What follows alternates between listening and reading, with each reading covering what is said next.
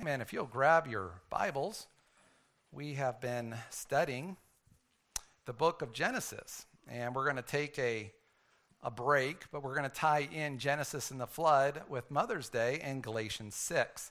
So if you'll go to Galatians six, the reason why I chose this is because it is on discipleship. And this is what mothers do. They disciple their children. Disciples, where we get the word discipline. And so, yes, the mothers are using the soft side of love as well as the hard side of love to reach their children for Christ. So let us go. We're going to actually read the whole chapter. So let us go ahead and hear the word of God. Brothers, if someone is caught in a sin, you who are spiritual should restore him gently. But watch yourself, or you also may be tempted. Carry each other's burdens, and in this way you will fulfill the law of Christ. If anyone thinks he is something when he is nothing, he deceives himself. Each one should test his own actions. Then he can take pride in himself without comparing himself to somebody else. For each one should carry his own load. Anyone who receives instruction in the word must share all good things with his instructor. Do not be deceived. God cannot be mocked. A man reaps what he sows. The one who sows to please his sinful nature, from that nature will reap destruction. The one who sows to please the Spirit, from the Spirit will reap eternal life. Let us not become weary in doing good. For at the proper time, we will reap a harvest if we do not give up. Therefore, as we have opportunity, let us do good to all people, especially to those who belong to the family of believers. See what large letters I use as I write to you with my own hand. Those who want to make a good impression outwardly are trying to compel you to be circumcised. The only reason they do this is to avoid being persecuted for the cross of Christ. Not even those who are circumcised obey the law, yet they want you to be circumcised that they may boast about your flesh. May I never boast except in the cross of our Lord Jesus Christ, through which the world has been crucified to me, and I to the world. Neither circumcision nor uncircumcision means anything. What counts is a new creation. Peace and mercy to all who follow this rule, even to the Israel of God.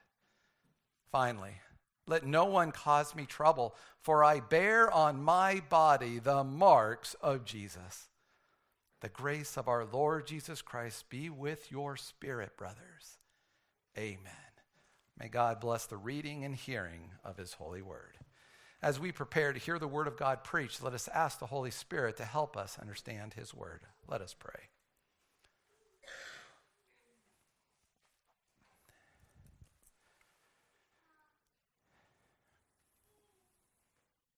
Our Heavenly Father, you who know the hearts of all men, we ask you, O God, to send your spirit to illumine our hearts, to bring us out of darkness into your marvelous light, that your truth would set us free the way you designed it, to bring us from suppressing the truth and unrighteousness to obeying the truth and coming to you in a new and glorious way.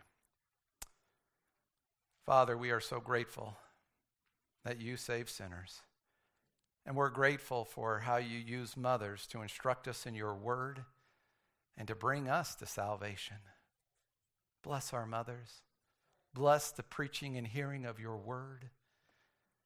May the words of my mouth and the meditation of our hearts be acceptable in your sight.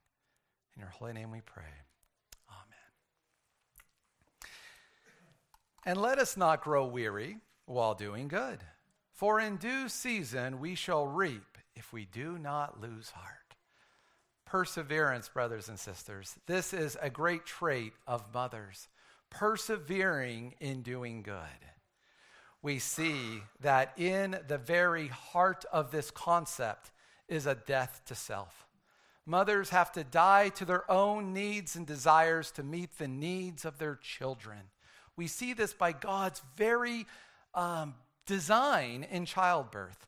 And it actually starts before childbirth, when they get pregnant. When you are inside your mom, and you cause them all kinds of problems. Let's start with morning sickness. How hard is it for a mother to deal with morning sickness and all the smells and the things that cause them to not keep everything in their stomach? And then the mother has to go through all these changes in her body. And then next comes the birthing process. And we all know how hard that is. Giving birth is dying to self. It's a hard path. But in the end, there's a reward. There's a promise. There's a child. And yet the hardship doesn't end there. The motherhood has to persevere through all the cryings and changing diapers and feedings and nursing. And then there's toddlehood, when they start exerting their will and all the whys and no and I'm not doing that and tantrums. And yet mothers persevere through it all because it's a worthy calling, an important calling. A calling that our nation depends upon. Because motherhood, in the ins and outs of what seems mundane, is so important in molding the child to either go the way of the world or the way of Christ. Yes, motherhood is a hard path, but it's a good path. And in it, mothers must persevere. And we who all have mothers must be grateful for all their sacrifice.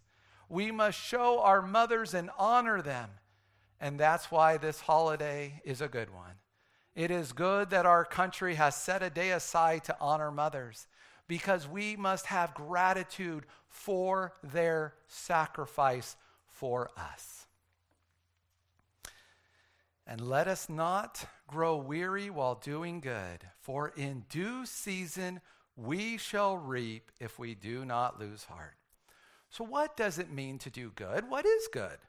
Well, God's word tells us what is good. And in the passage that we read for the law of God reading, it talks about discipling, teaching our children the law of God. So not only do we deal with our own sin, but then we deal with the sins of our children. And the naughtiness. I had one parent, I was um, watching, remembering my own childhood and my own naughtiness. And uh, a parent reminded me that, yes, you were naughty.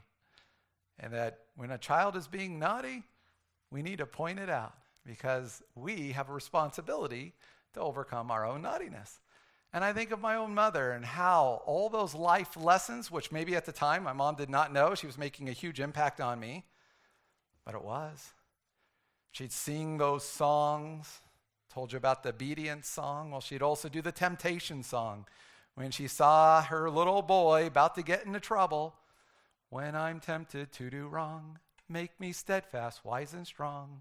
Teach me do what's kind and true. Show me what I ought to do. Those songs are still with me. Mothers, I want to encourage you. You do not know what impact you're having on your children. But persevere in doing good. Keep teaching your kids right and wrong, even when it feels like you're pulling your hair out and nothing's getting through, because God promises that it will be there. Your child might kick in against it and scream against it and fight against it, but it's there. Your love for your child is there, and it will stay with them the rest of their life. Mothers, persevere in doing good. You are doing a good work. In order to do this good work, we have to die to self. You really do. You have to die to your own desires. In verse fourteen of our text, it says, "But God forbid that I should boast except in the cross of our Lord Jesus Christ, by whom the world has been crucified to me and I to the world." That's what it means, brothers and sisters. We, Christ was crucified for us. And then we are crucified and we die to the world and our own desires and our own comfort as we love and care for another. And this is the example Paul gave us. He says, "I've been crucified and I to the world, so that I no longer long for the things of the world." And this is what our text is teaching us, that we want to train our children to not be attracted by the temptations of the world, but to know that it's a bill of goods, it's a deception, it looks good, it feels good, and we think it's wonderful. And then eventually we realize we've been conned. We should have listened to our mothers. We should have said no to the world and walked in the ways of Christ. And this is the beauty of God's redemptive plan, that even though we stray, God brings us back in a loving way. And so God's given us wisdom on how to deal with this. And this is what mothers do to help their children come to repentance. It says, brethren, if a man or your child is overtaken in any trespass, any sin, you who are spiritual, restore such a one in a spirit of gentleness. And this is the key, isn't it, parents? We get tempted to feel hurt by our children. We get tempted to get angry and walk in the flesh. And the Bible warns against that. It warns that there's a right way to restore our children. And that when we see their sin and we point it out and we correct, it's in a spirit of gentleness, a spirit of meekness, meaning it's strength under control. You are firm in your conviction. You say, this is right, this is wrong, but the strength is under control. And you lovingly help your children to do what is right. You restore your child. The whole purpose of discipline is restoration. If a child is going in the wrong direction towards the world, the word repent is about face. It's a military term. And your goal is to get your child to then go in the ways of Christ. And that means you want to develop this nurturing atmosphere. You want your children to love to be around you and to be home. They know that they are loved. And in order to do that, we have to die to self and our own desires, so that we can then help our children to not want the world, not want their sin, but to want Christ. And so we have to restore them. So after we discipline our child and show them what's right, we restore them. We say, now you've been restored. You are now right with your parents. You're now right with God. We don't leave a wall there with them. We tear that wall down and we come back into fellowship and say, you've been forgiven. What a great concept. Bear one another's burdens and so fulfill the law of Christ. For if anyone thinks himself to be something when he is nothing, he deceives himself. But let each one examine his own work, and then he'll have rejoicing in himself alone and not in another. For each one shall bear his own load. Mothers, it's so important to follow these principles. The Bible warns about comparing. Many times we deal with mother guilt because we look at someone else and we think they have it all together and I'm just a total wreck. And it's a lie. Each, God has each of us in a different situation. Each of us have different gifts. And our goal is to do the best that we have with what God has given us. And don't think you're not measuring up. The only measuring up you want to do is before Christ. Am I doing what I'm supposed to be doing? Is this what God's called me to do? And if the answer is yes, then you are right with God. You are following him and should be encouraged. And I just caution you against this un, this guilt that just is not from the Lord. You are doing an important work, and God wants you to be encouraged, and Satan wants you to be discouraged. Satan wants to take you out. Why? He wants your children. He wants to corrupt them. He wants to destroy them. But you know what? You're their protection. You're their umbrella to keep them from Satan. The Bible says that if your children stay under you and they obey you, the devil can't get to them. But when children choose to disobey and get from under that umbrella of protection, then the devil can get to them. So our goal is to work hard to help our children realize their own need for Christ, and that God's given them parents to protect them in this spiritual warfare. And that's what we see at the very end of this principle. Each one bears his own load. Mothers, you are teaching your children personal responsibility for all their actions.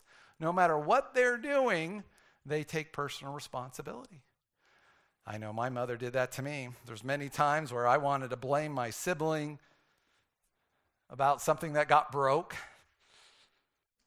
And my parents, my mother in particular, no, Thomas, nope, it's no one's fault but your own. You made that choice. Now, true, my brother helped when we shattered the antique vase that's been in the family for over one hundred years. But I made a choice. I couldn't blame my brother. He's the one who smashed it. I just dove out of the way. I had to learn personal responsibility for my actions. And my mother helped me do it. We each bear our own load. But I guarantee you, I gave my mother plenty of gray hairs.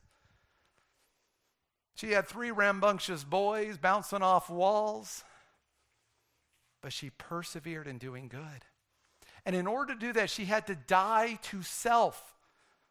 She had to die to her own comfort, and she had to help us do what is right. We've been studying a lot about Noah and the flood. That is actually a picture of dying to self.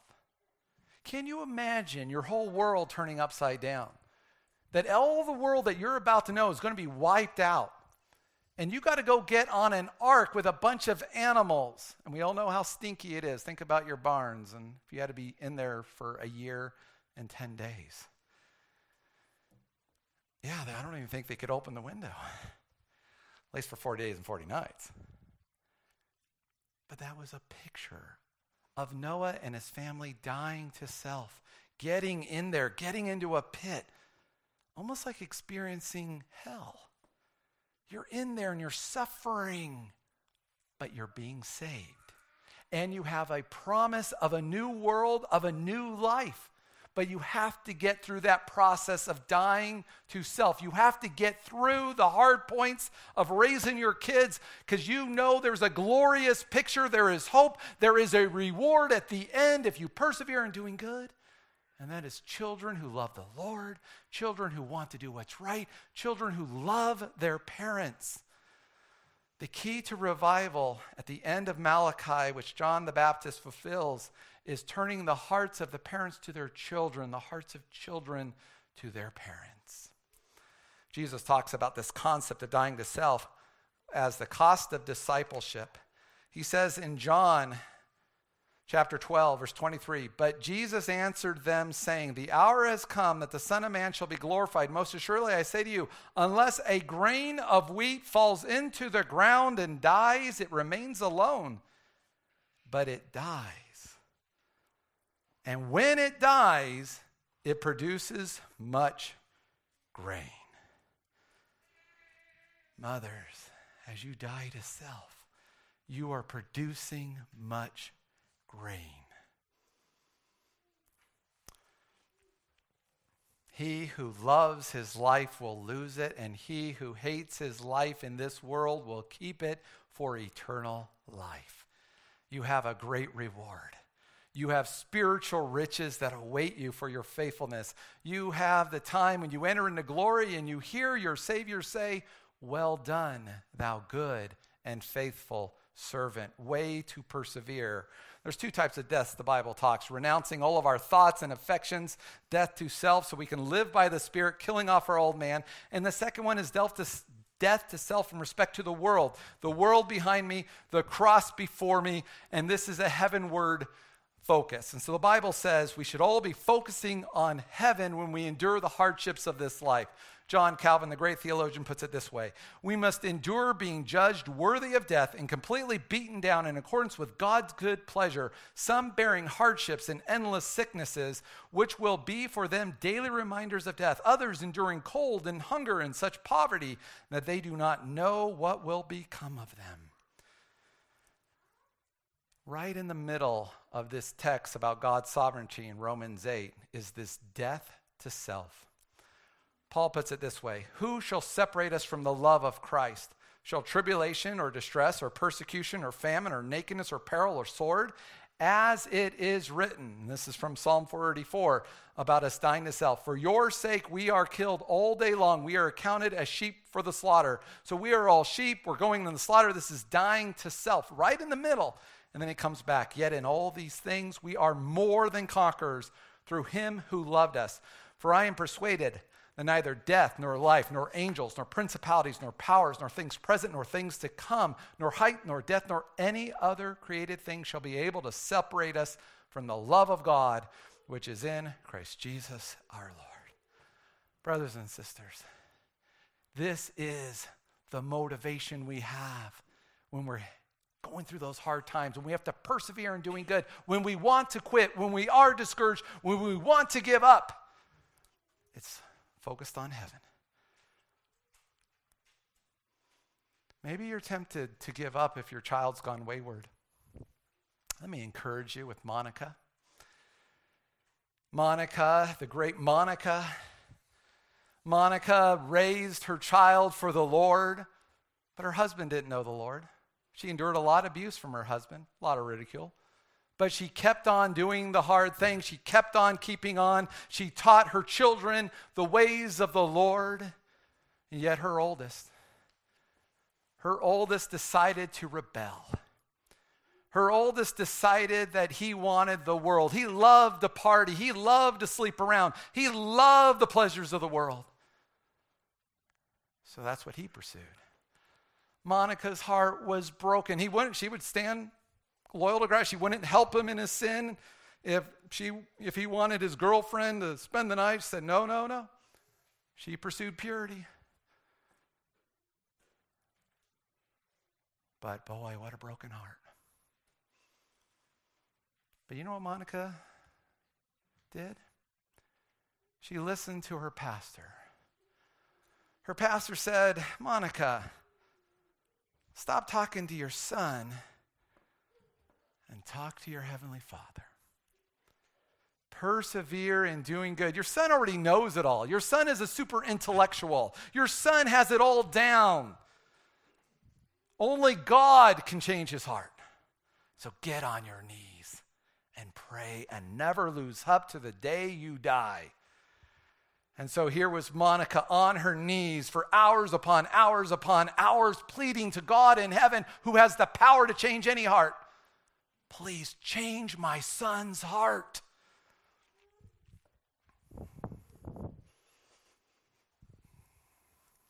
God heard that prayer. Saint Augustine is in the garden one day, and he heard these children saying, open and read, open and read. And he goes in and he sees a Bible already open. And there it is, open to Romans thirteen about the pleasures of the world, and about how the Bible is calling us to put to death self, to not love the things of the world, but to love the things of God. And right there, Saint Augustine was convicted, and there he put on the Lord Jesus Christ and committed himself to make no provisions for the desires of the flesh. For Augustine writes in his journal that he knew everything. It wasn't a matter of reaching his intellect. He already knew what his mother had taught him, but it was the work of God's Holy Spirit that he needed to break him of his rebellion, and the perseverance in prayer that his mother did to save him from his sins. Saint Augustine writes about his mother's care for his soul in the book that he wrote called Confessions.